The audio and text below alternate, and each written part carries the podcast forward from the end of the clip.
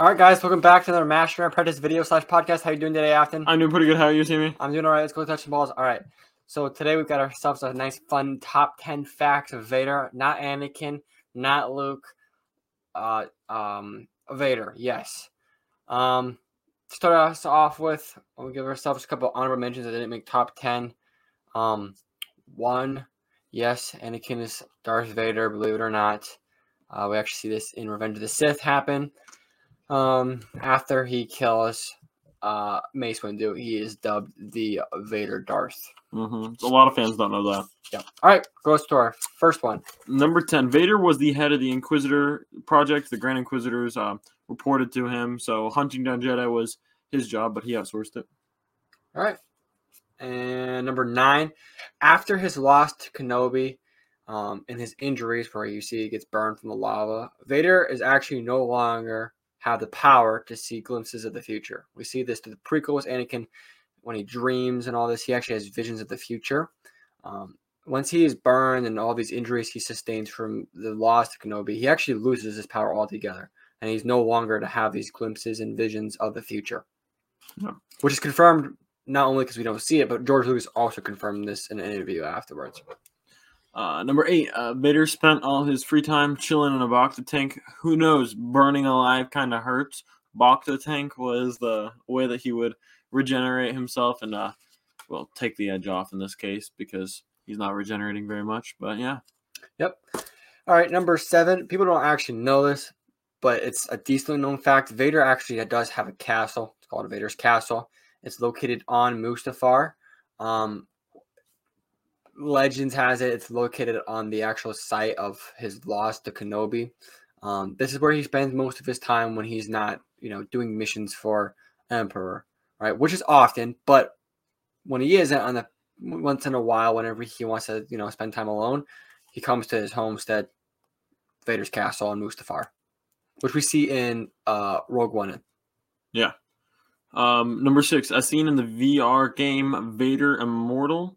Um, Vader tried to resurrect, resurrect Padme multiple times. He was unsuccessful every single time, but that shows that Vader wanted to Padme more than anything. He only went with Palpatine because he thought he could save Padme.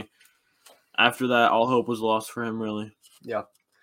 Uh, number five, uh, his 501st clone legion that he controlled during the Clone Wars is actually transitioned into the Imperial 501st that we see through the original trilogy. So all those clone, not clone troopers, sorry, stormtroopers that he controls are the actual same 501st. Obviously, not the same clone troopers because they're transitioned into stormtroopers, but it is still technically the 501st Legion. Yep.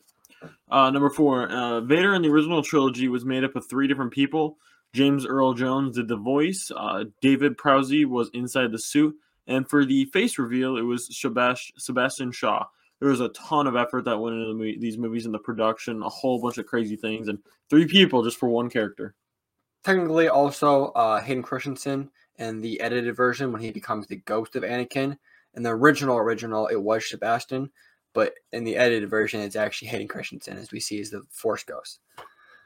Um, and number three, in the Plagueis book, we actually see Plagueis trying to uh, force his his uh, his soul, his presence onto Palpatine, uh, tr- force transfer, right? As we see Palpatine does later on.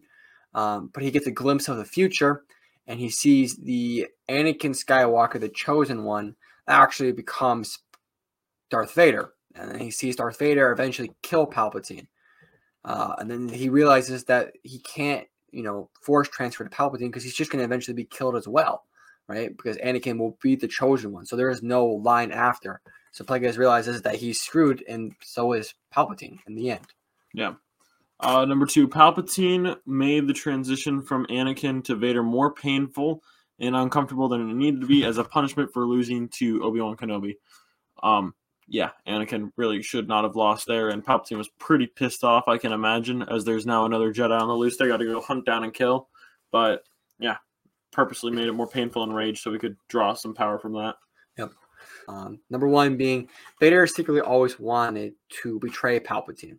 Uh, he wanted to become, you know, the ruler of the galaxy, but he also wanted the power to uh, resurrect and you know manipulate life that Palpatine proclaimed he had, and Vader wanted to learn this power however he could, and he needed Palpatine. So he never even tried. He also knew that he wasn't powerful enough to kill Palpatine after he had lost. Again, this isn't in canon anywhere, but it's in quite a few Legends books. Um, so with a lot of these Legend books, when George Lucas owned Star Wars still, he gave the okay to all of these books and these facts, especially number one fact. So that's why I put it as a fact. Um, especially it's an interesting one because not a lot of people think like you know Anakin was the best friend for Palpatine, but he also wanted to kill him later on, which Yeah. is just a weird thing to think about. yeah, that really brings us to our end of our top 10 facts. Let us know if you guys, you know, found any of these interesting or if you guys have any other facts that we might have missed that would have been interesting to add to this list down in the comments. Uh, with that, we hope you guys enjoyed this. Don't forget to subscribe, uh, like, do what you to do in podcast, follow, and download. And with that, we will see you guys in the next video. Peace.